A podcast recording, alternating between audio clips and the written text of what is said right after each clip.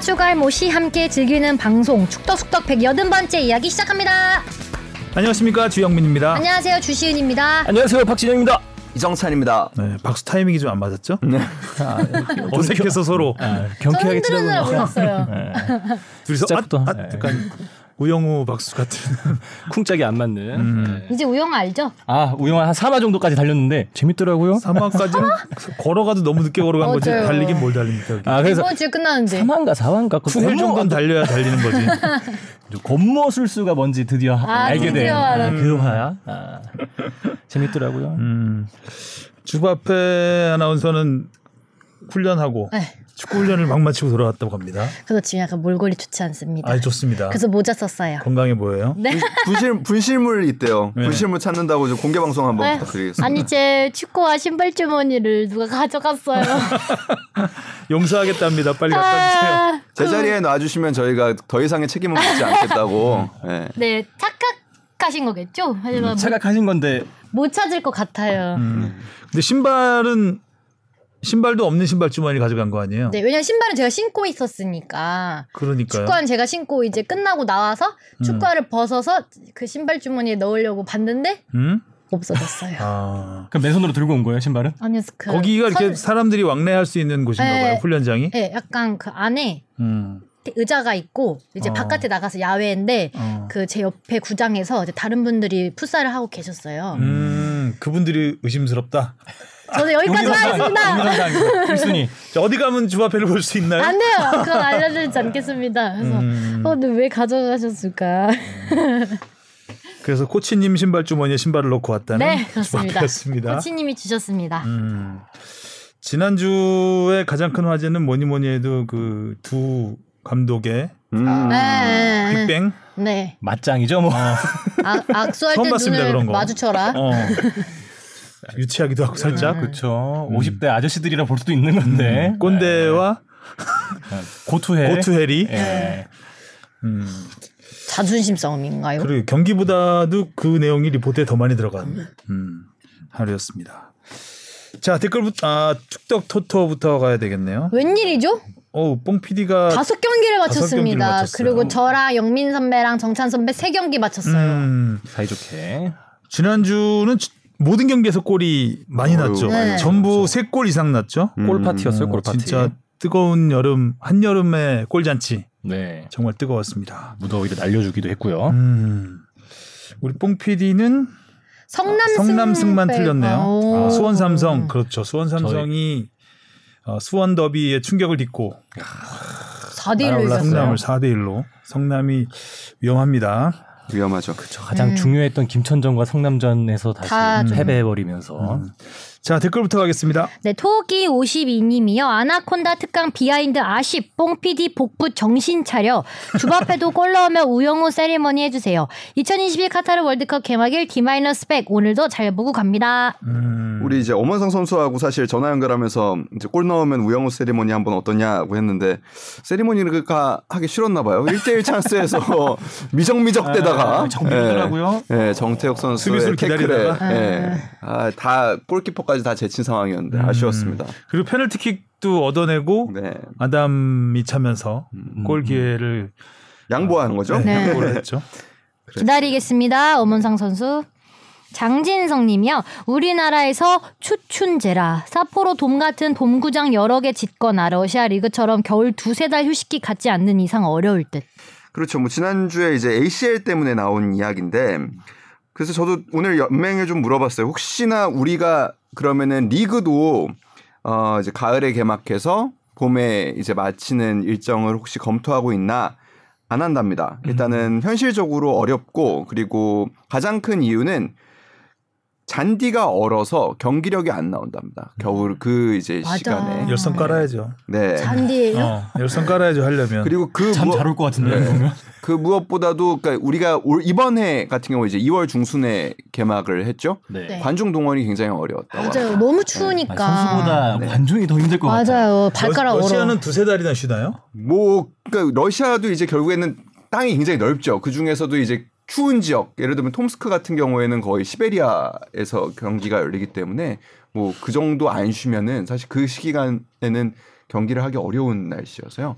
러시아 같은 경우에 조금 휴지 기간이 조금 길죠. 근데 이렇게 되면은 또 리그 연속성도 좀 떨어져요. 그래서 네, 좀 어려움이 있고 그 지금 여름도 사실 문제입니다. 뭐 지난 라운드 뭐 이렇게 골이 많이 터여서 이렇게 보시는 분들이 즐거우셨을 수도 있지만 비 엄청 지금 이 날씨에 엄청 왔죠. 네. 비로 사흘 수원 FC. 간격으로 경기를 계속 치른다라는 거는 그러니까 올해 같은 경우에는 뭐 좀 특이한 점이 여러 가지가 겹쳤죠. 그러니까 어, 4년마다 한 번 오는 월드컵이 처음으로 겨울에 열리다 보니까 여름에 이 시기에 사실은 좀 휴지기를 리그가 가졌어야 되는데 경기 더 많아. 경기가 더 많아졌죠. 10월까지 일정을 다 맞춰야 되니까요. 그래서 지금 뭐 굉장히 선수들이 어려움을 겪고 있는데 박지성 뭐 전북 엠버서더도 그렇고 기성용 선수도 그렇고 사실 이런 날씨에서 이렇게 리그를 진행하는 것은 좀 다시 좀 힘들어요. 검토를 해봤으면 좋겠다라는 이야기를 하고 있고 실제로 연맹도 그래서 내년에는 조금 어, 여름에 휴지기를 갖는 쪽으로 지금 좀 오. 네. 방향을 갖고 있습니다. 음, 이렇게 골이 많이 나는 것도 피로의 여파일 수 있겠죠. 그럼요. 음. 예, 예. 또 뭐 일방적으로 먹힌 경기가 좀 많았으니까요. 음. 네, 네. 무너지는 거죠 이제. 네. 좀. 힘들어요. 네. 더울 때 축구 해봤어요? 안 해봐서 모르겠네요.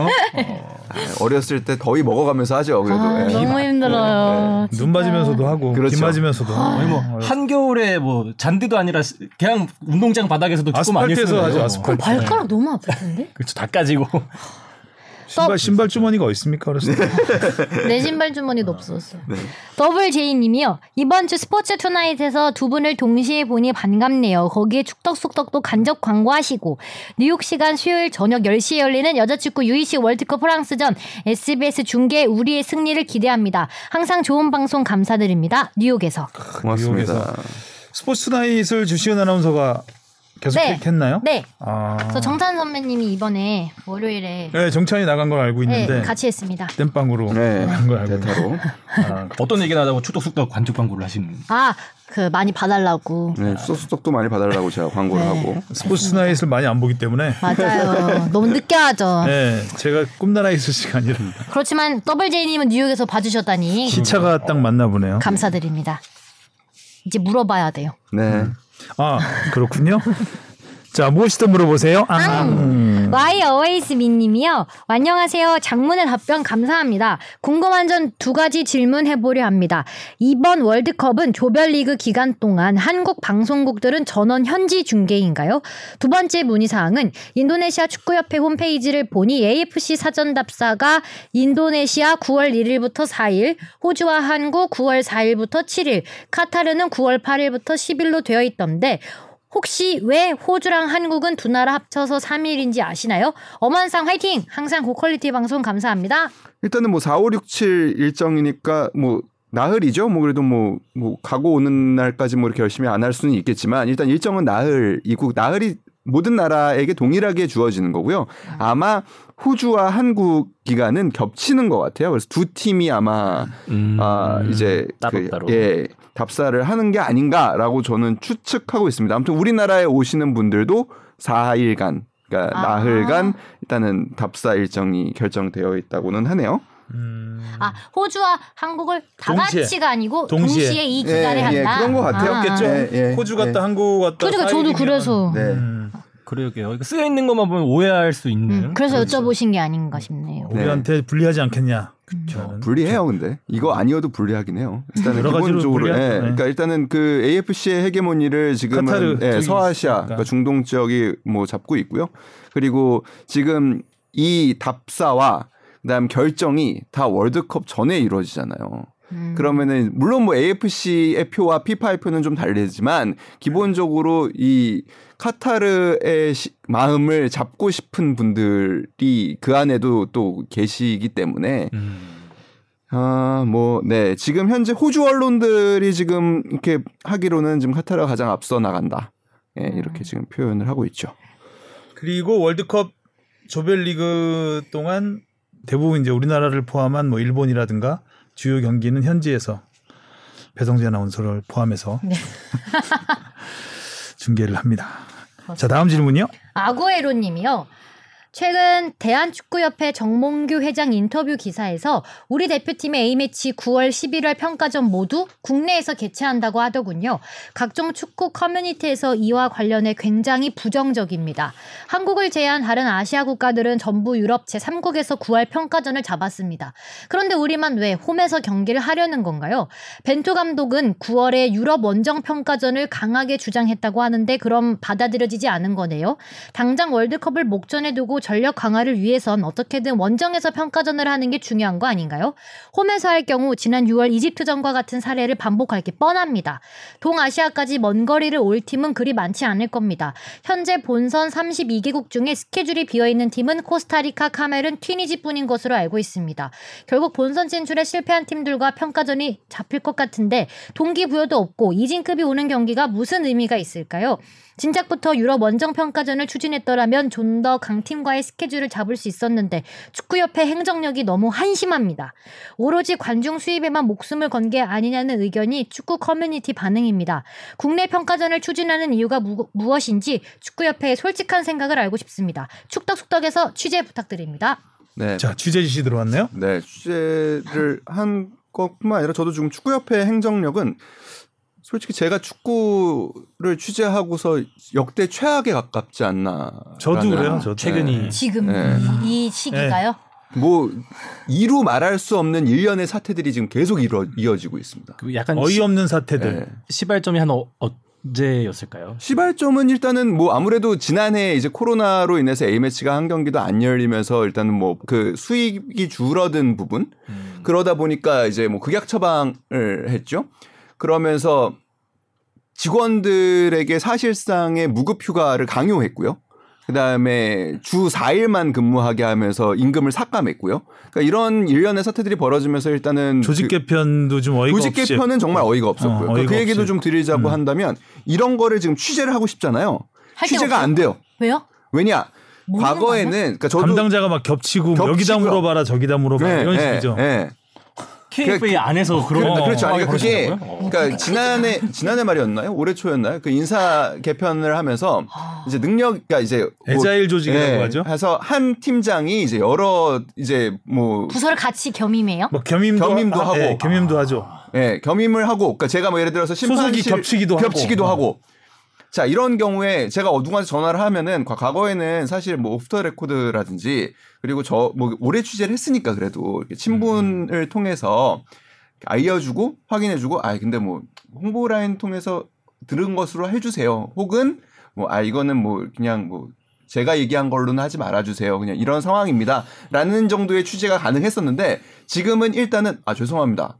제가 일단 여, 쭤볼게요 이런 답변이 제일 많이 나오고, 그러니까 위에 누구한테 물어봐야 될지도 사실 이들이 좀 불분명하고요. 그러니까 결국에는 조직 간의 책임 떠넘기기가 굉장히 지금 일반화돼서 서로 간의 일을 안 전문성 하려는 한마디로 전문성을 없앴어요 거의. 네. 왜요? 그러니까 그게- 그게, 이제 그 실책이죠. 네. 어, 기업에서는 그게 효율적이라고 생각을 한 거죠. 전문성을 그러니까 하나만 없애는 하지 게? 말고 여러 개 같이 이것 해라. 어, 네가 이거 안 하는 기간에는 이것도 하고 뭐 그런 식으로 좀그 멀티플레이어를 마- 좋은 말로 하면 그렇죠. 멀티플레이어를 그렇죠. 만들겠다고 만든 게 이제 에자일 조직이거든요. 근데 네, 그거는 제가 볼 때는 조직 개편을 다시 하는 걸로 거의 그 뭐 예, 방향을 잡힌 것 같아요. 그러니까 실패한 걸로 이미 협회 내에서도 음. 인정을 하고 있어요. 그러니까 이 부분부터 시작해서 여기서부터 파생되는 문제들이 뭐 한두 가지가 아니에요. 지난 FA컵 엉망으로 치러졌죠.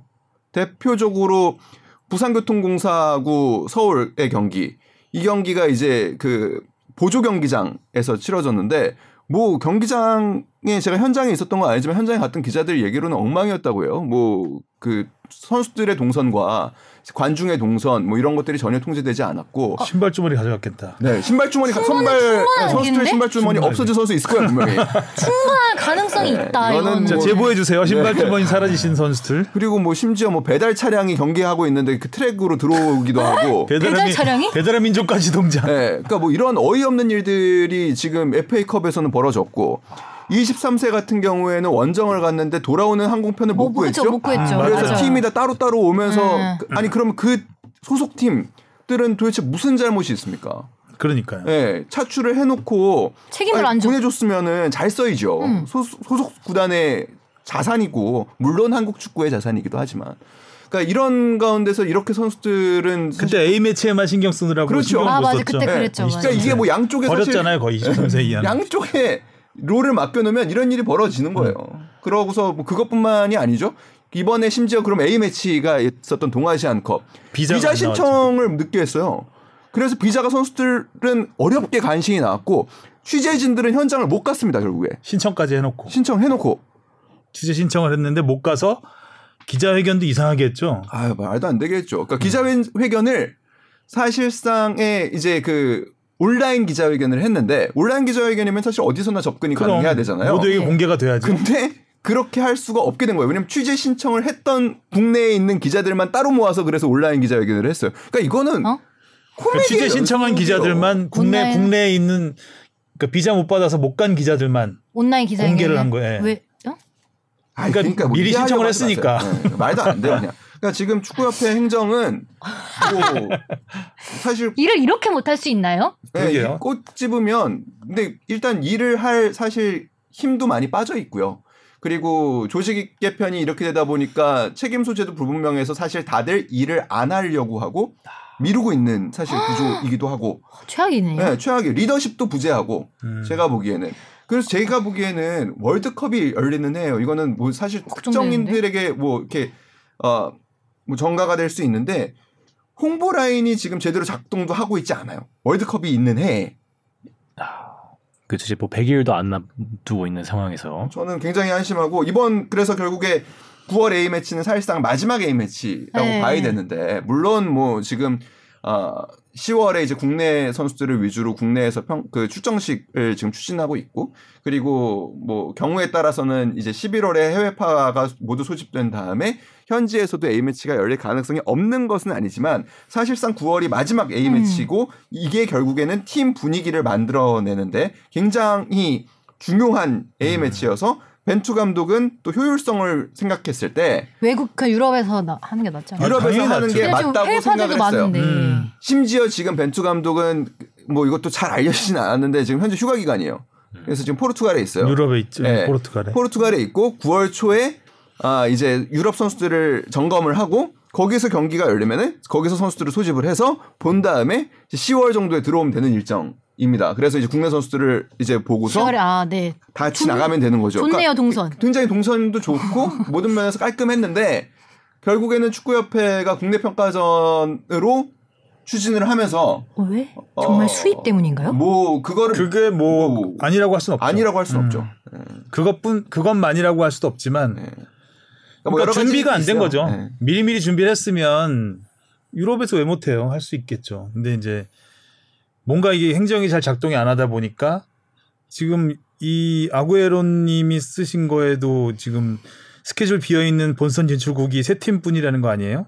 네, 그럼 이 세 팀이랑 한다는 거예요? 일단 그 이- 코스타리카는 거의 확정적이고요. 근데 뭐 아직 코스타리카는 일단 확정적이고 네, 사인을 근데 여기도 사인이 미뤄지고 있어요. 음. 그 이거는 뭔가 아까 서로 간의 조율이 좀 안 되고 있는 부분이 있는 거예요. 코스타리카 몇번 이미 어, 오늘 여자 9월 A 매치가 자메이카로 결정이 돼서 이 릴리즈가 됐잖아요. 네. 근데 지금 어떻게 보면은 더 어, 조금 더 시급한 월드컵이 아무래도 좀 더 앞에 있으니까 여자 월드컵 은 내년이고요. 그런 상대가 지금 정해지고 있지 않다라는 거. 이미 뭐 코스타리카는 거의 뭐 사인만 남겨두는 상황이라고 하는데 그럼 사인이 사인을 못 하고 있는 데는 뭔가 또 이유가 있는 거거든요. 접점을 찾아야 될 것들이 많다는 얘기이고 음. 그리고 다른 나라는 사실상 제가 알기로는 세네갈이 유력한 상황인데 쉽지 않은 모양이에요. 그래서 뭔가 지금 변수가 지금 생겨서 결국에 미뤄지고 있는 것 같아요. 뭐 그렇습니다. 그러니까 이게 효과를 보기 위해서는 여러 가지 우리가 계약에 요구해야 되는 것들이 있습니다. 뭐 예를 들면 최종 예선에서 스쿼드에 포함됐던 선수들을 최소 몇 퍼센트 이상 넣는다든지 이런 여러 가지 계약의 장치들을 마련하게 돼 있어요. 그래야 우리도 적절한 수준의 평가전을 치를 수 있고 우리 경기력을 테스트할 수 있으니까요. 음. 근데 동아시아에 와서 하루 이틀 훈련한 다음에 경기를 하- 제대로 경기력을 발휘한다라는 거는 사실상 어려운 일이에요. 그렇죠. 예. 그럼 미로 추측해 보면 코스타리카 입장에서는 일단 본선 진출국이니까 완전체로 오려고 할 거 아니에요? 그럼요. 그들에게도 마지막 기회이니까요. 그건 음. 똑같으니까요. 그럼 우리에게도 완전체를 요구하는 하겠고 당연히 네. 그런 부분에 있어 좀 문제가 있나? 뭐 아니면 그 유럽에서 하자고 하는 할 수도 있고 그, 그 이미 그거는 예, 아니, 이미 예, 경기는 자국은 결정이 된 자국은 거죠, 거의 사회성의 우리나라에서. 음. 뭐 예, 굳은 자인 것 같고 그러니까 오- 원래 저번 얘기할 때만 해도 9월에는 원정 평가전을 할 가능성이 크다고 지금까지- 얘기했었는데. 그렇죠. 지금까지의 과거를 보면 항상 그랬죠. 그러니까 유일하게 그나마 일이 제대로 돌아가는 파트 중에 하나가 국제 파트긴 하거든요. 그러니까 음. 지금 제가 보기에 축구협회 행정에서 왜냐하면은 사무총장이 현 사무총장이 국제 국제- 팀을 쭉 해오신 분이어서 음. 그래도 그 부분만큼은 좀 잘 챙겨지고 있어요. 근데 사실은 대한축구협회 행정에서 축구 대표팀이 물론 굉장히 중요하고 중요한 그 큰 비중을 차지하고 있지만 사실 다른 부분도 굉장히 중요한 부분들이 많거든요. 그러니까 뭐 지금은 솔직히 얘기하면은 그래서 대표팀 지원이라도 잘 됐으면 좋겠어요. 솔직히. 그럼 다른 거는 뭐 약간은 묻힐 수는 있거든요. 근데 지금 제가 보기에는 축구협회 행정은 아무튼 뭐 제가 취재한 뭐 한 2008년 이후 근 한 14년 간 최악에 가깝다. 근데 그 인원을 줄였다고 했잖아요. 근데 그래도 일을 하던 사람이 남아 있는 건데 왜 갑자기 이렇게 우르르 일을 다 못해요? 서로 왜 음. 책임을 떠넘기고? 내부의 정확한 분위기는 아니 근데 많이 나가기도 했어요 실제로. 그러니까 원래 아. 축구협회는 분위기가 안 좋아요 일단. 예, 이직이 아. 그렇게 많지 않은 조직이었거든요. 그렇죠. 신의 직장. 예, 예. 그러니까 부러워하는 직장 중에 하나예요. 기본, 적으로 다들 축구가 좋아서 어. 사실 온 데고 우리나라 축구 대표팀 인원을 많이 줄였나요? 인원을 많이 줄였다기보다는 좀 많이 나갔고요. 아, 예, 그러니까 뭐 많이까지는 아니더라도 나간 인원들이 일단 충원이 안 됐고요. 음. 아. 그런 부분에서 그리고 그럼 공채가 남아- 그러면 뭐 남아 있는 사람들한테 업무가 또 쌓일 쏠릴 테고 쏠릴 예, 그러다 보면 매너리즘에 빠질 거고 뭔가- 공채 진행 안 된지는 꽤 된 것 같아요. 음, 총체적 난국. 그러네요. 조만간- 전체적 난국이네요.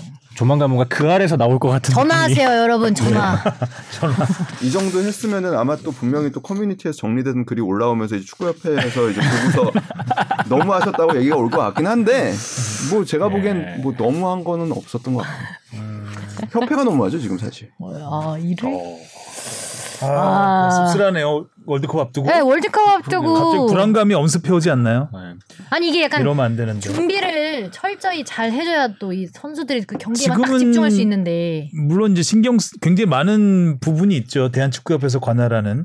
근데 지금은 지금만큼은 월드컵에 그렇죠. 거의 올인해야 뭐 그래야죠. 되는 거 아닌가요? 네, 지금은 좀 그러니까 그게 거기서 그리고 삐걱거리면 뭐 돌이킬 수 없죠. 음. 돌이킬 수가 없어요. 나중에 뒷감당을 어떻게 그래요. 하시려고? 네. 그러니까 거기 그거라도 그거라도 잘 되면 상관없지만 그거라도 잘해야 될 거예요. 그러니까 음. 지금 일단은 모든 총력을 그러니까 사실 올해 초에 이미 TF팀을 가동을 하긴 했어요. 가동을 해서 지금 일단 어떻게든 지원을 하는 쪽으로 최대한 노력을 하고 있는데 근데 왜 이런 일이 벌어졌을까를 생각하면은 사실 리더십이에요. 예. 지금 뭐 정회장이 뭐 너무 특정인을 겨냥하는 것 같지만 사실 회장은 제코가 석- 하나니까요. 예, 그러니까 제코가 석자예요.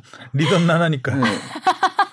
현대산업개발이 사실 뭐 여러 그 모기업이라고 봐야겠죠. 그 저- 현대산업개발이 지금 좀 분위기가 안 좋잖아요.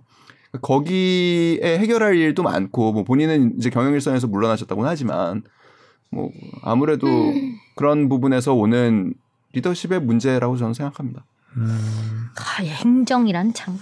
안타깝네요. 네. 아, 잘 어쨌든 뭐 지금이라도 잘 풀어야죠. 맞아요. 음. 아직도 시간이 있긴 있으니까요. 그럼요.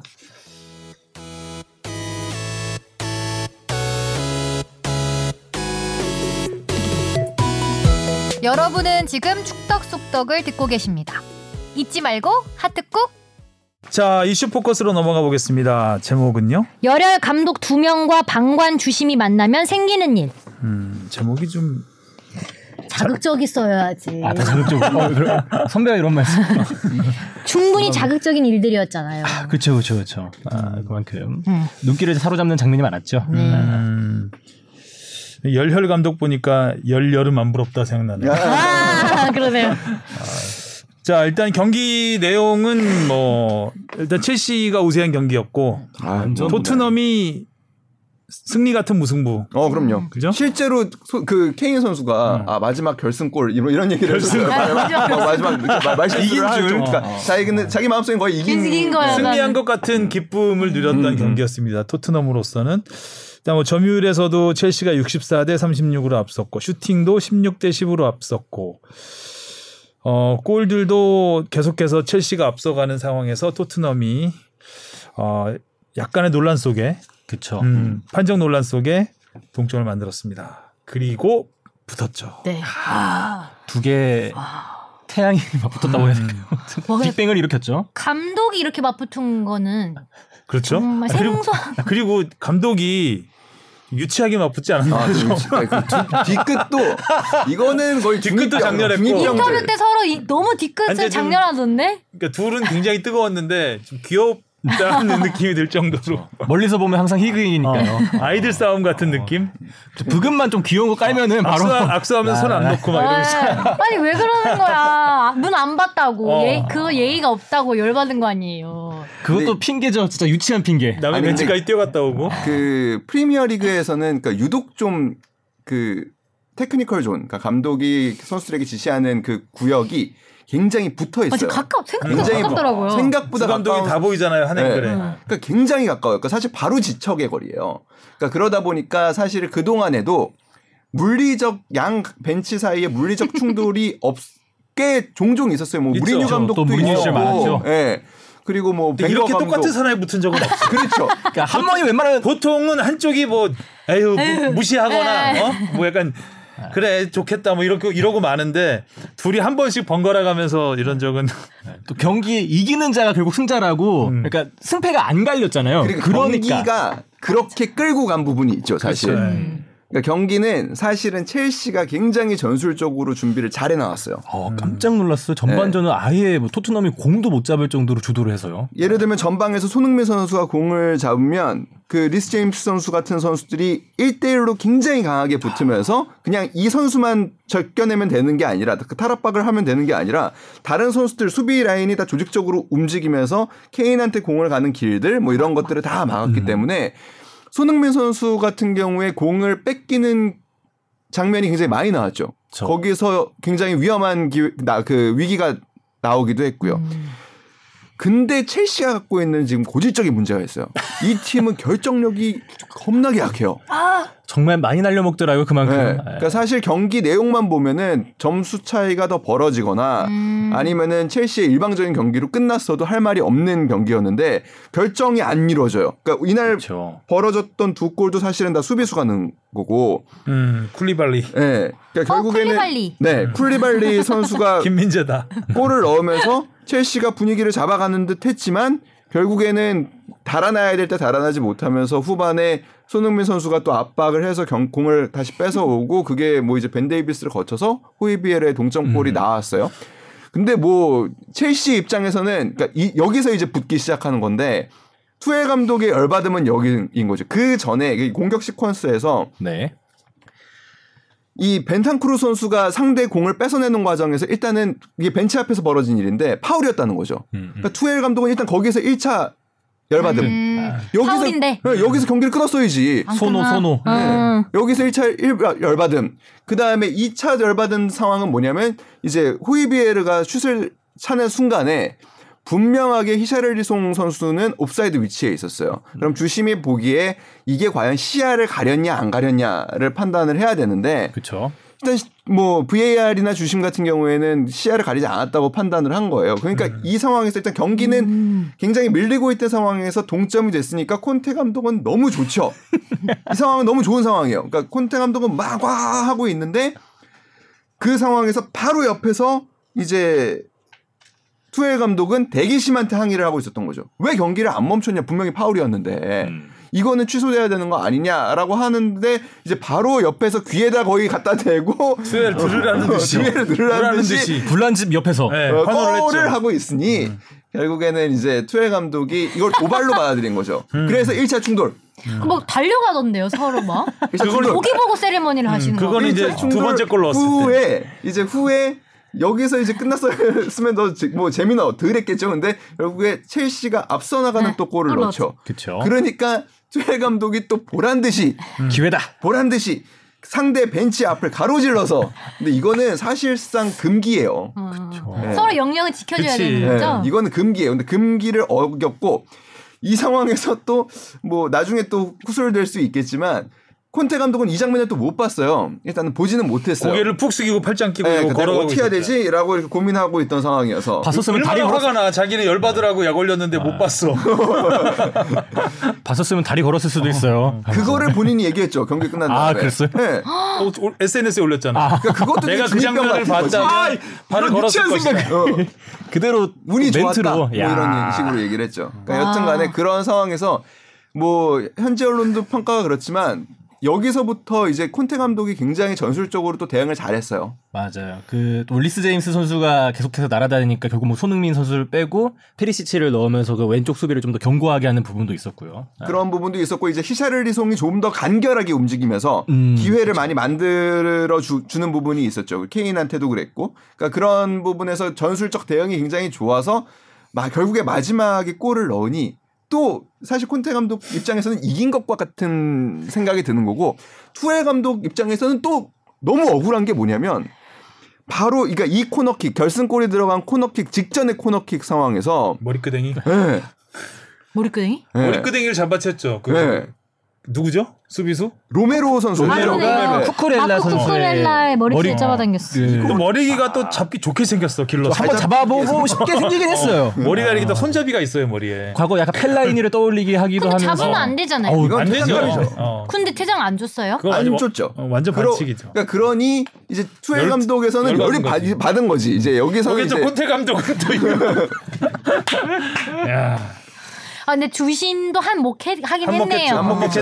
꼭 이렇게 한몫했죠. 주심이 좀 줄 때 카드 잘 안 주고 이러면 경기가 점점점 맞아요. 과열되잖아요. 과열되죠. 선수들도 과열되고. 딴 데서 싸움이 나잖아요. 네. 실제로 근데 이- 이거는 선수들은 그렇게 안 싸우고 감독들이 그렇게 열심히. 아 근데 싸워요. 실제로도 이제 경기 막판으로 갈수록 막 하베르트 선수 이렇게 감정 올라오면서 로메로 선수랑 거의 음. 충돌이 직전까지 갔고 투엘 감독이 그걸 보고 뭐 잘 빼기도 했죠. 근데 그만큼 잘못하다간 이런 충돌 상황 음. 이외에도 막 태클을 좀 깊게 하는 상황이 종종 있어서 아, 안 보니까. 잘못하다 진짜 선수 다칠 수 아. 있겠다. 그렇지.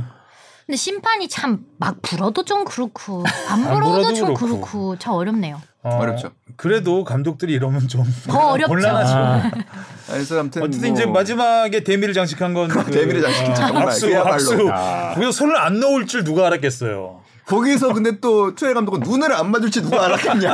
그러니까 악수할 때는 눈을 마주쳐야 된다. 아, 근데 그래갖고 둘이 눈을 바라봐. 거의 완전 붙어가지고 막 이렇게 쳐다보던데? 그 눈을 안 봤다는 게 자기 아까 약 올릴 때 왜 안 봤냐는 거 아닐까?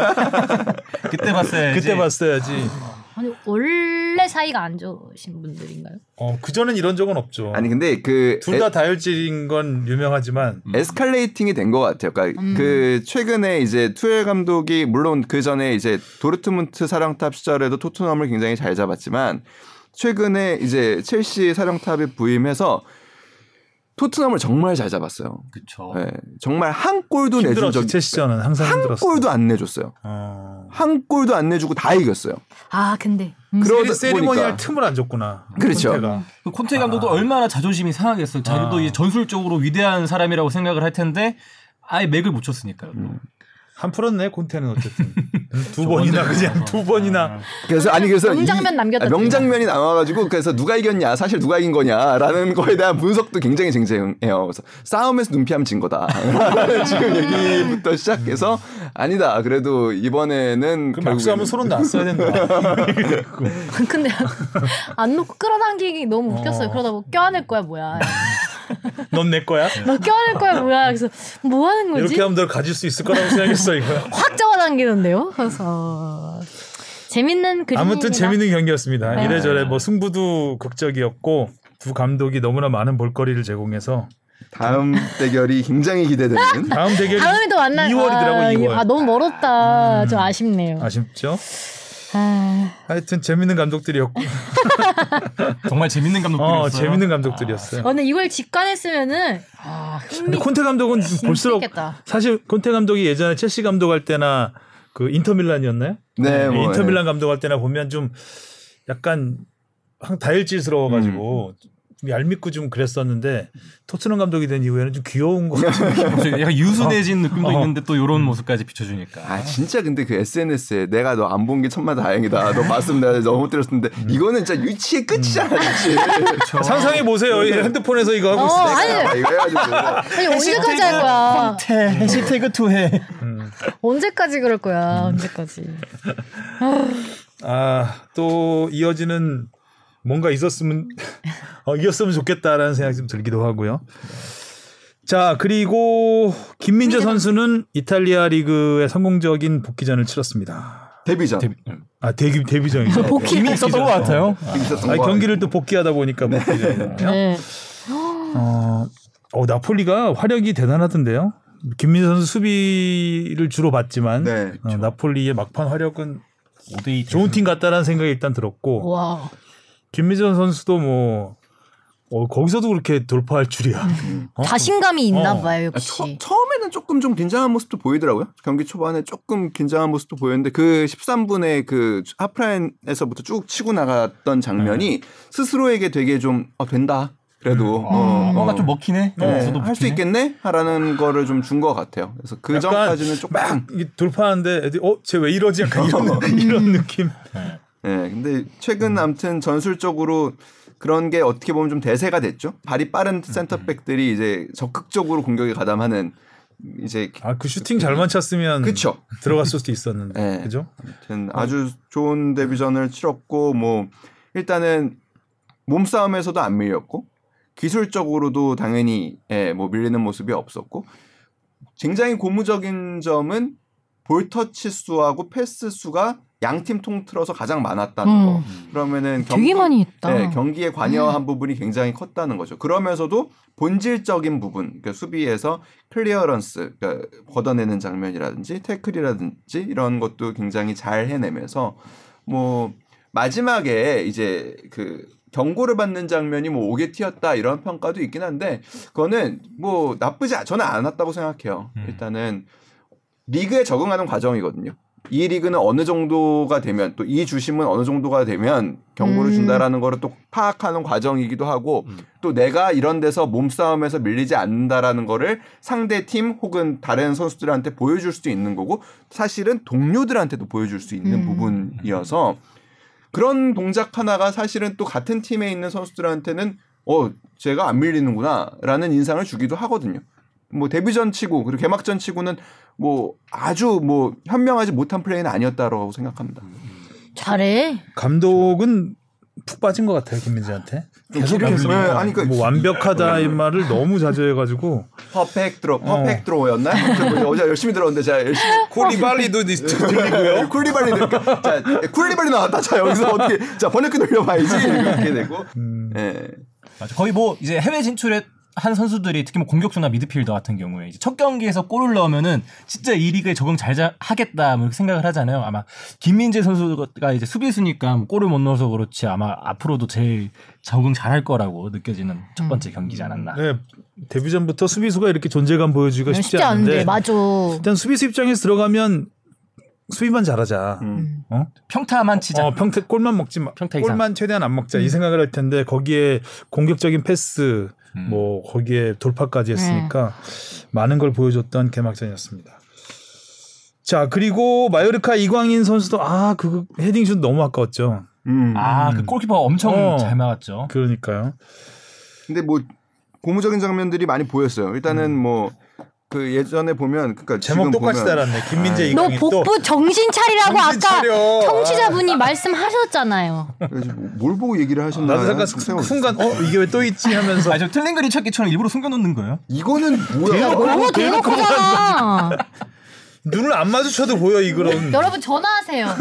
자, 그러니까 이강인 네. 선수가 86분이면 뭐 거의 음. 풀타임 뛰었다고 볼 수 있으니까 어, 느 정도 감독이 기대를 하고 있지 않나.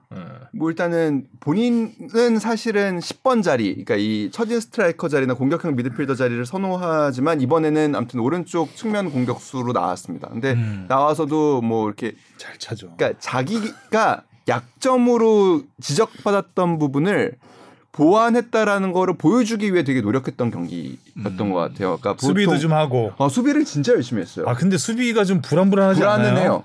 예, 뭐 이제 경고 한 번 받았는데 맞죠. 끌어당겨서. 잡아당겨서 그 태클도 아직은 좀 네. 어 저거 경고 받는 거 아니야라는 생각이 들. 근데 이런 들고. 생각을 예전부터 쭉 갖고 있었는지 옛날에 뭐 레알 마드리드랑 붙을 때도 그랬었나요? 그러니까 레드 카드 받고 순간 그랬던 적이 순간 있었잖아요. 과욕을 부릴 때가 있죠. 네. 수비 음. 그러니까 안 되면은 어느 정도 그 선에서 그냥 다음 행동을 해야 되는데 급해가지고 기어이 발을 걸려고 공 뺏으려고 하다가 이제 무리한 반칙을 하는 모습. 그러다 다쳐요. 음, 해봐서 알아요? 저는 태클은 안 해요. 다 인조잔디에서 다칠까봐. 하면 다쳐요. 다쳐요. 네. 아, 그래도 뭐 지난 시즌에 비해서 뭐 입지가 좀 더 확고해졌다 뭐 이런 평가가 있는데 그건 이유가 뭐 있을까요? 아 일단 첫 경기니까 뭐 일단은 뭐 아직 아직 첫 경기에서 뭐 많은 기회를 받았으니까 아무래도 어, 감독이 좋게 보고 있는 게 아니냐라는 네. 생각을 할 수 있겠죠. 86분이면 뭐 다 뛴거나 음, 다 다른 뛰었죠. 거잖아요. 다 뛰었고 좋은 모습을 보여줬고 예. 네, 어, 그걸 모르냐는 듯한 눈빛. 네, 그렇죠. 이제 매만고 있네요. 그거. 아유 아유. 다음 주에 또 오겠네요. 음. 지난 시즌에 정신 많은 차려. 경기를 뛰었지만 사실 출전 시간은 굉장히 많지 않았거든요. 그래서 맞아요. 항상 그렇죠. 후반 중반쯤 네, 교체되고. 음. 교체 예. 됐으니까. 그래서 이번에 경 개막을 앞두고 이제 현지 언론과 이제 인터뷰를 했는데 4개월이 남았고 나한테 4개월의 기회가 있다라는 이야기를 했어요. 그러니까 계약 그게- 기간이 계약 기간이 아니, 아니요. 4개월? 또 아니면- 월드컵. 아, 월드컵. 네. 아, 음. 그래서 월드컵에 대한 어떻게 보면 강한 의지를 좀 드러냈거든요. 음. 오. 그 어, 벤투 감독이 안 음, 근데 뽑을 안 것 뽑을 같아요. 것 안 뽑을 것 같아요. 근데 한 번은 보러 가지 않을까라는 생각을 하고 있기는 한데 글쎄요. 아무튼 그 자리가 굉장히 뭐 치열해서 어 치열하죠. 네. 뭐 일단은 어떻게 될지 모르겠지만 또 뭐 이강인 선수가 아무튼 그렇게 열심히 하는 게 팀에는 분명히 좋은 영향을 또 미칠 겁니다. 음. 9월에 안 부르면 뭐그 카타르 월드컵에서 꼭 봤으면 하는 선수, 선수 중에 중- 하나, 네, 하나죠. 하나, 네. 음. 왜냐면 좀 차이 오히려 큰 무대에서 통할 것 같다는 생각이 음. 더 들어서 네, 그리고 좀 그러니까 감독 입장에서는 아무래도 불안할 수 있어요. 왜냐면 경기를 어떻게 보면은 한 순간에 그러니까 차이를 만들어낼 수 있는 선수이면서 또 반대로 차이를 만들어낼 수 있는 선수여서 음. 삐걱하면 네. 그리고 특히 이제 그, 그 대표적이었던 게 그 우리 이제 한일전이었던 한전. 것 같아요. 그때는 뭐 아무것도 네. 못했잖아요. 네, 그러니까 그리고 어, 이제 벤투 감독이 주문한 부분을 전혀 못했고 그리고 실제로 실점 장면에 다 빌미를 준 장면에서 관여가 돼 있었고 그러니까 이런 부분들이 있지만 아무튼 본인이 또 극복을 하려고 많이 노력을 했으니까 음. 한 번 정도는 테스트를 해볼 수도 있지 않을까라는 생각도 거의 그때 공이 안 오지 않았나? 뭐 그리고 그 네, 거의 한일전 그 원- 주, 문을 받을 수 없지 네, 않았나? 같은 그때? 경우에도 뭐 본인이 잘 뛰는 자리도 아니었었잖아요. 그러니까요. 원톱으로 나서갖고 네, 그런 네. 그런 골을 경기 넣으라는 딱 주문을 했었나 보죠. 하나 보고 반드시 골을 넣어라. 그것도 뭐 이강인 선수만의 그런 건 그런 건 네. 아니었죠. 아니었는데 음, 팀이 전체적으로 무너진 경기였기 때문에 아, 한일전은 참 아무튼 이강인 선수 마지막까지 기대를 해보겠습니다. 그리고 다음은 네. U, 2 0 여자 월드컵. 크, 이제 한 경기 남았습니다. 이, 아, 이 방송이 나갈 때쯤이면 저 거의 뭐 내일 오전 11시니까 이거 표현 그 제목 마음에 안 드는데 제목이 아직 한- 뭐죠? 아직 한 아, 경기, 한 경기 남았다. 외나무 다리에서 만나는 프랑스. 아, 너무 이거 90년대 스포츠지 아니 그리고 헤드라인인데요. 이 경기 이기면은 몇 경기 남았을지 몰라요. 아 그쵸 이제 아직 조별리그 경기만 이제 아, 그거는 그걸 어떻게 알아? 이거만 보고. 음. 아직 한 경기 남았다? 음, 이건 별로예요. 진영이 혼난다. 아니 이건 정신 차려 수준은 아닌데 이거는 조금 아쉽다. 아, 많이 아쉬운 제목이. 이거는 성의가 없다 일단. 어, 날카로운 지적들. 아예 급조했네. 공, 어. 지금 표정으로 때리고 있는데 지금 뭐 많은 분들이 팟캐스트로 들으실 테니 저희 표정을 보실 수는 없을 것이고. 예. 유튜브 보시면은 이제 빨개지는 진영이 얼굴과 다 보실 수 있어요. K리그 쪽으로 가면 제목들이 좀 괜찮 괜찮아 보이던데 네. 이거는 사실 그 외나무 이거 다리 봤나, 봤나 보죠? 외나무 다리에서 베개 싸움 합니까 지금? 아 일단 프랑스를 반드시 꺾어야 네. 8강에 갈 수 있습니다. 네. 뭐 아, 경우의, 진- 경우의 수는 간단합니다. 음, 간단하죠. 어 나이지리아전이 상당히 좀 많이 아쉬워요. 잘 싸웠는데 골대 아. 아그 누구였지 이 프리킥 프리킥. 프리킥은 이, 야, 이- 이수인 선수 아니에요? 이수인 선수 네, 이수인 아 선수. 이수인 선수 이 씨가 많다. 프리킥 굉장히 잘 찼죠. 음, 네. 굉장히 어, 잘 쳤죠. 아, 근데 전반적으로 그 경기를 보면서 느끼는 거는 선수들의 자신감 그리고 테크닉 쪽으로 되게 향상됐다라는 네. 느낌이 들더라고요. 아, 막 밀리는 경기는 아- 아니었잖아요. 그럼요. 음. 아유, 이걸 이길 수 우리가- 있는 완전 경기예요. 팬스윙 우리가 잘했는데. 슈팅 수도 그렇고 유효 슛도 그렇고 점수 많았는데. 더 많이 했고요. 그리고 전술적으로도 굉장히 준비가 잘 됐던 경기였어요. 그러니까 음. 일단 감독의 의도한 대로. 음. 그러니까 일단 나이지리아 선수들을 상대로 어 전반에 좀 버티고 후반에 좀 승부를 걸어보자라는 결정을 내려서 전반에 정말 잘 버텼죠. 그리고 잘 버티면서도 좋은 기회들을 또 만들어냈고 그리고 후반에 우리가 공격에 진짜 나서기로 이제 승부를 보자라고 했을 때는 정말 더 많은 좋은 기회들을 만들었어요. 그래서 그 정말 골과 다름 없는 장면들을 많이 만들었는데 나이지리아 골키퍼가 사실 그렇게 좋은 모습을 보여주던 골키퍼는 아니었는데 어 이날만큼은 굉장히 잘 그랬을까? 막더라고요. 아, 그러고 그러다 보니까 이제 아무래도 근데 뭐 골 먹은 거는 사실 뭐 우리 키퍼를 뭐 음. 탓할 수가 없을 그렇죠. 정도 어, 그- 너무- 그건 뭐 너무 잘 맞았죠. 너무 잘 쳤어. 음. 예. 기가 막히게 그냥 의도 맞았습니다. 운이 조금 없었다. 벼락 같은 슈팅. 슈팅이었죠. 예, 오히려 운이 김경희 골키퍼는 좋은 선방 장면도 잘 되게 많이 막았죠. 맞아요. 네. 네. 잘 보여줬고 막았고. 그 되게 공중볼 같은 것도 잘 잡길래 이 음. 여자 축구에서 골키퍼가 차지하는 역량이 되게 중요하잖아요. 이게 경기의 승패를 거의 좌우하기도 하고. 근데 그런 부분에서 어, 되게 불안감 없이 어, 1인분 이상 그를 해, 주는 골키퍼구나 느꼈는데 아쉽습니다. 슛이 너무 좋았죠. 네.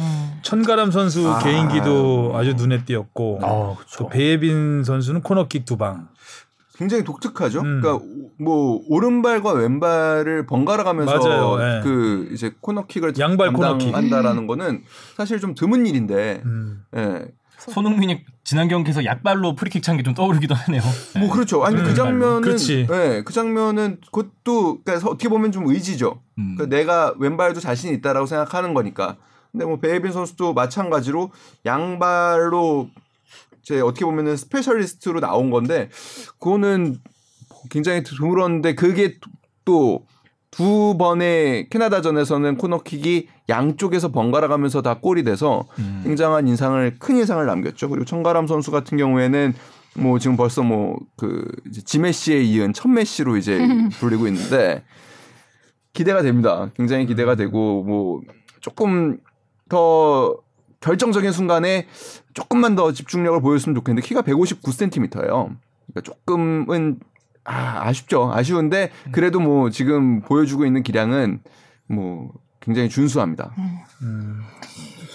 프랑스가 원체 여자 축구의 강국이다 보니 일단 이름값에서 위축될 수도 있는데 뭐 지난 두 경기 보면 우리가 충분히 해볼 만하지 음. 네. 않을까. 못 이길 상대는 절대 네, 아니라고 네. 보고요. 아니! 아, 네. 뭐그 강호라고 했던 캐나다랑 나이지리아를 상대로 뭐 진짜 경기를 좋은 그렇게 내주지 않았잖아요. 음. 주도권을 거의 쥐고 움직였으니까요. 음. 누가 중계하나요? SBS가 하죠. 아, 아하 누 누구예요? 배성재겠죠? 아니 아닐 아닐걸요? 걸요? 네, 아닐 것 같아요. 아 기- 김윤상 혹은 뭐 이- 인권일 수도 있을 아, 것 같고. 이인권일 수도 뭐, 있겠다. 예, 뭐, 모르겠네요. 저 진짜 아. 궁금하네요. 그거. 저도요. 아 네. 이인권이라고 들은 것 같기도 하고. 어. SBS 봐주세요. 아, 네. 음. 자 K리그로 넘어가 보겠습니다. 좀 괜찮은 진- 괜찮은 제목 진- 나왔어요? 대구 전북의 비상 선언 무거운 일본 원정길. 비상 선언 뭐? 봤어요? 영화 영화 좀 봤다 이거지. 안 봤대요. 제목만 아는 거지. 네. 아는 척만 하는 거죠. 또 요 뒷부분에 무슨 헤어질 결심 하나 있던데. 아 진짜요? 대구가- 아. 가마 감독의 헤어질 결심. 뒤쪽에 힘이 많이 갔네요. 아, 음. 앞쪽으로 좀 분배 좀 했어야 되는데. 어, 다른 건 볼 거 없고요. 오타 있나 봐야겠구만. 또 주 앞에 매눈. 복분 있나 보겠습니다. 어 일단 전북이 좀 음. 상당히 어려운 입장이 돼가고 있습니다. 갈수록 한 경기를 더 치른 상황에서 승점 6점 차. 음. 울산하고 네. 자 일단 울산은 뭐 최고의 경기를 펼쳤습니다. 대구를 상대로 4대 0. 울뚜기가- 외국인 선수 4명이 전부 골을 넣어서 골을 넣었어요. 아, 근데 이색적인 외국인 선수가 장면이죠. 중요하긴 하네요. 그러니까요. 엄원상 선수 골 기대했었다고 우리 아까 아, 얘기했었는데 에이, 어, 엄원상 선수가 한 골을 딱 넣- 마지막에 넣어줬으면 음. 좋았을 텐데. 어, 아담 선수는 어우 몸이 그때 하성용 기자가 아- 몸이 아담하지 않다고 했는데 진짜 몸은 잘 못 들 것 같은데 역시 힘이 좋아요. 음. 있으니까 잘 버텨주더라고요 최전방에서. 음. 힘이 좋긴 좋아야 돼. 음, 어쨌든 데뷔골을 넣고 어, 울산으로서는 굉장히 고무적인 네.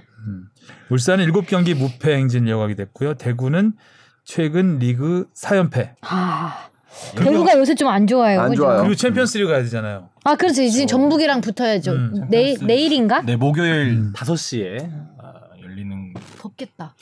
가마 감독은 자진 사퇴했고 후임 감독 선임 전까지 최원관 수석 코치의 대행 체제로 대구는 어렵게 이 리그를 이어가게 됐습니다. 어 그럼 지금 이제 ACL 갔는데 가마 감독이 없이 간 거예요? 그렇죠. 지금 대구 9위예요. 근데 27점이거든요. 수원 삼성과 승점이 같죠. 김천이랑도 1점밖에 차이 나지 않나요? 음. 네. 거기다가 한 경기는 더 치렀고요. 아, 그러네. 주바페 주시은 아나운서 목소리 듣다 보니까 우영하고 살짝 목소리 비슷한 거. 음, 그, 아, 예.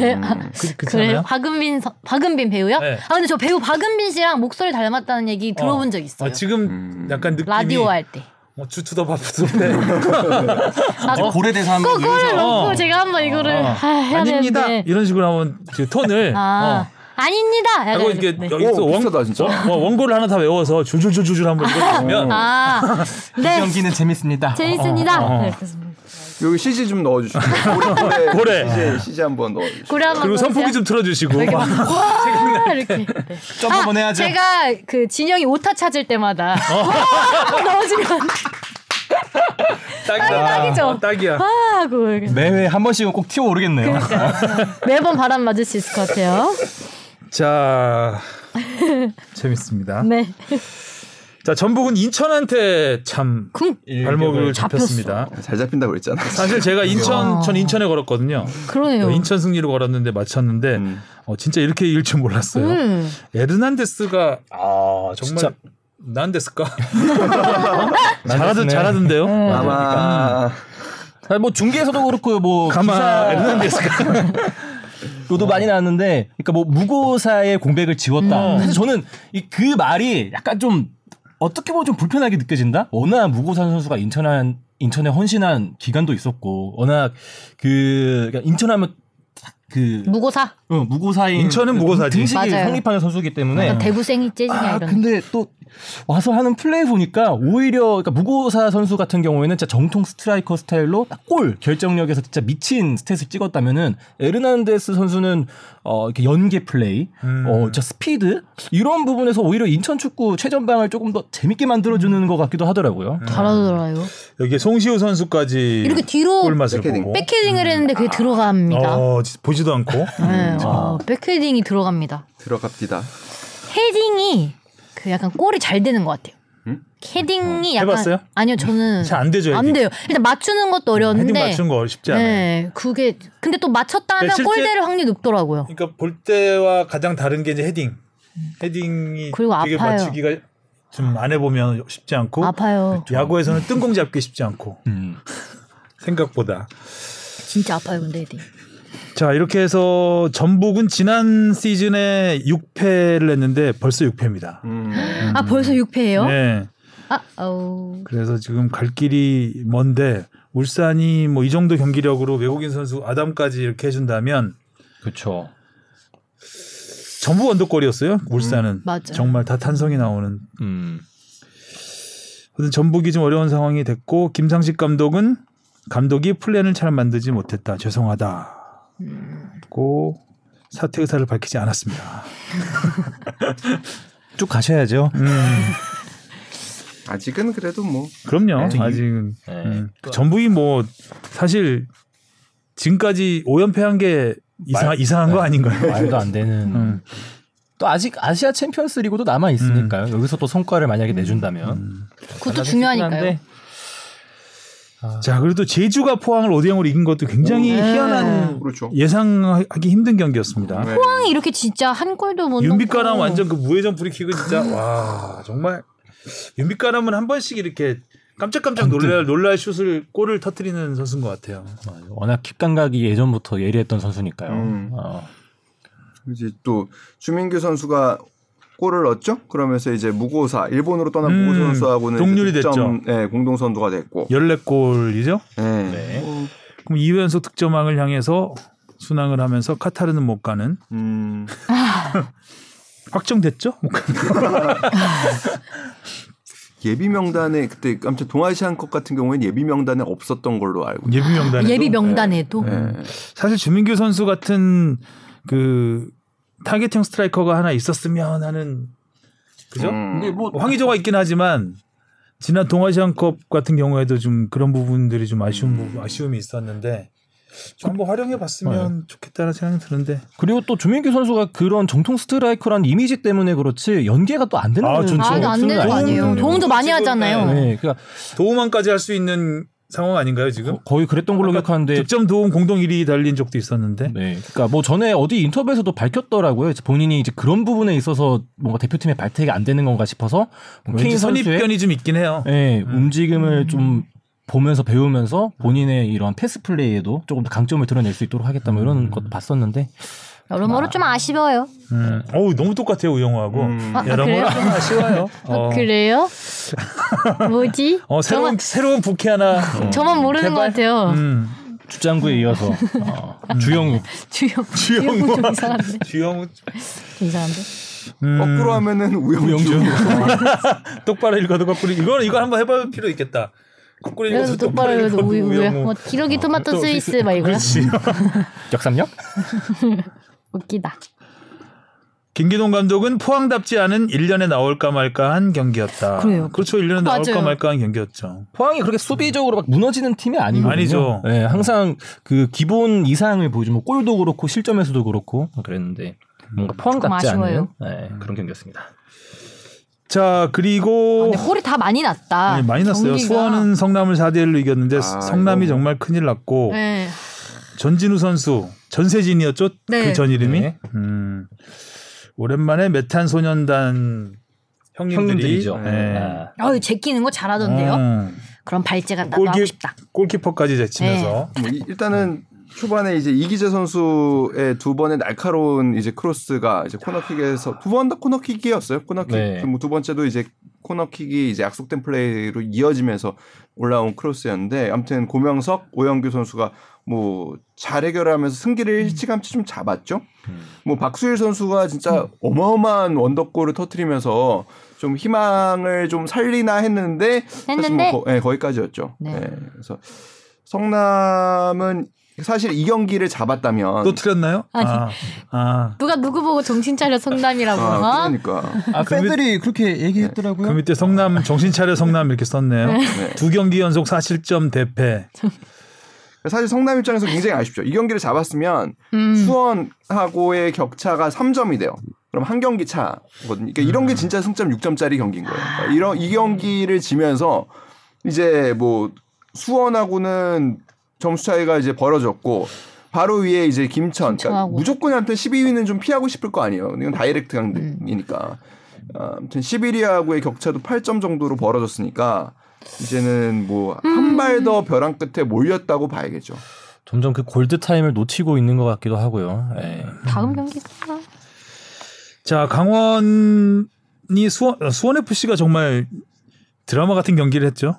네, 아, 그 빗속에서? 뭐, 네, 비가 뭐 빗속. 비가 아주 뭐- 어마어마하고요.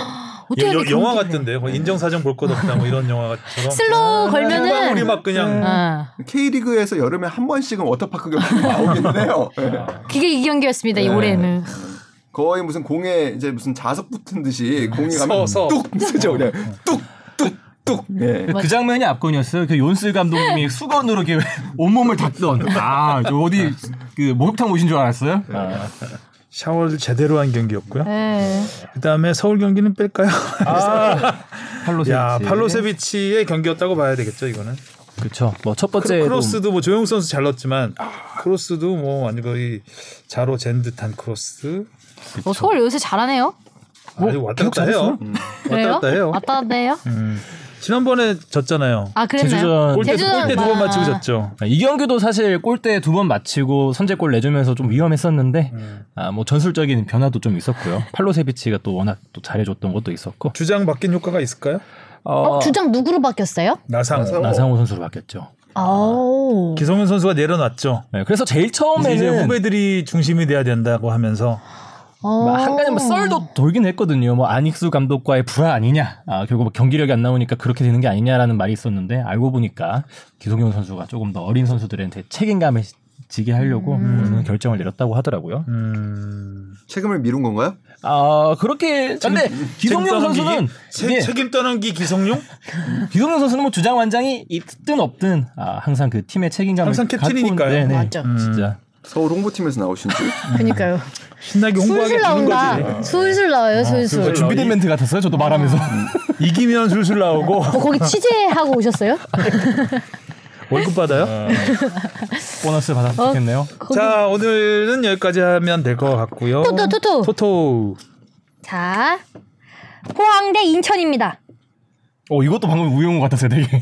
어, 진짜? 네. 이용 같 비슷하다니까요. 어, 네, 그래요? 네, 음색 음색이 그렇게 굉장히 생각해 보니까 진짜 계속 난 잘 그렇게 모르겠어. 그러니까 주식은 아나운서가 이렇게 장난스럽게 얘기할 때는 잘 모르는데 그냥 약간 방송 톤으로 얘기하면 그래요? 되게 닮았어요. 아, 근데 포항대 인천 쉽지 들려요. 않은데. 여기도 지금 아, 아침으로 가는 길. 에르난데스가가 있어가지고 아니 포항이 준비를 잘해서 나올 것 같은데 인천도 잘하고. 무슨 구요? 포항 저 포항 포항이잖아요. 아 포항 홈이에요? 음. 그럼 저도 포항. 포항? 네, 포항. 제주 수원. 제주. 제주 네. 제주. 제주. 오.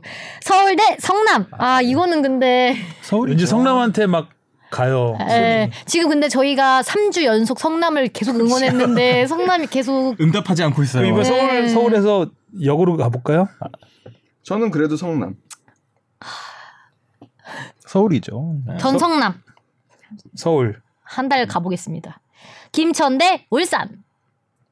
울산으로 가야 울산. 네, 되겠죠. 아이, 울산이겠죠? 울산. 무승부가 하나도 없어요. 네, 그리고- ACL도 하나 하죠 뭐. 네, 대구 대 네, 전북? 음. 아, 저 울산 했어요. 아, 그러니까 무승부 했어요. 포항대 인천. 아 포항대 인천 무승부구나. 음, 저는 음. 무승부. ACL ACL 대구 대 전북.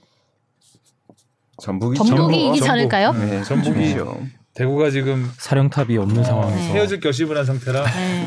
갈 길을 여기서 바쁘게 또 갈 수 있으니까 전부가. 아, 영화는 꼭 보고 싶네요. 헤어질 결심. 헤어질 전 봤습니다. 어때요? 전? 그냥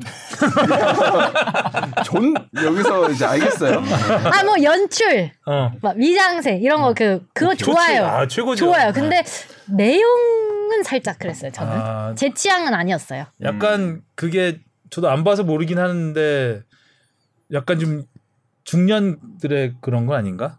예. 너무 젊은 세대는 아니고 근데 저는 그냥, 그냥 잘 못 알아들었고, 원숙한 사랑 이런 거 아닌가요? 이야기를 예, 왜냐면 그 탕웨이 네. 씨가 이제 한국어로 대사를 치시는데 저는 그거를 잘 이렇게 못 알아듣겠더라고요. 아. 그 한국어로 말씀하시는 게. 아, 그래요? 그니까 그러면 좀 약간 그렇겠다. 집중이 잘 안 됐어요. 저는. 음. 근데 약간 근데 또 괜찮다는 사람도 있고 근데 저는 그래요. 아나운서 그래요. 직업병 아니에요? 그냥 네. 그럴- 발음, 발음 안 좋아서 이 영화 망했다. 아, 아니 그렇진 않은데. 딕션. 어, 이 되게 영화는 발음이 안 좋아. 음. 막 연출 구도 막 이런 건 신선하고 막 좋은데 음 약간 이런 느낌이었어요. 저는. 호불호가 좀 보고 싶지? 갈리는 것 같아요. 아, 보세요. 그리고 네. 그거 뭐 이제 평에 의하면은 보고 나면 그 헤어지고 싶어진다고 정말 누구랑 뭐 본인이 사랑하는 연인이랑 그런 거겠죠? 어 진짜? 아. 그렇다고 하던데요?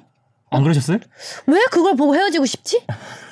모르겠어요. 그 결별을 생각하는 보세요. 빨리 보고 그런 영화라고 다음 주에 또 하던데. 얘기를 나눠봅시다. 예. 네. 개봉한 건가지 한 거죠? 그렇죠. 네, 저는 됐죠? 영화관은 못 가고 그걸로 사서 그냥 폰으로 봤어요. 아, 뭘로 살 수 있어요? 시리즈 네. 그 네이버에서 사가지고 어. 봤어요. 그냥 영화관은 음. 갈 시간이 안 돼가지고.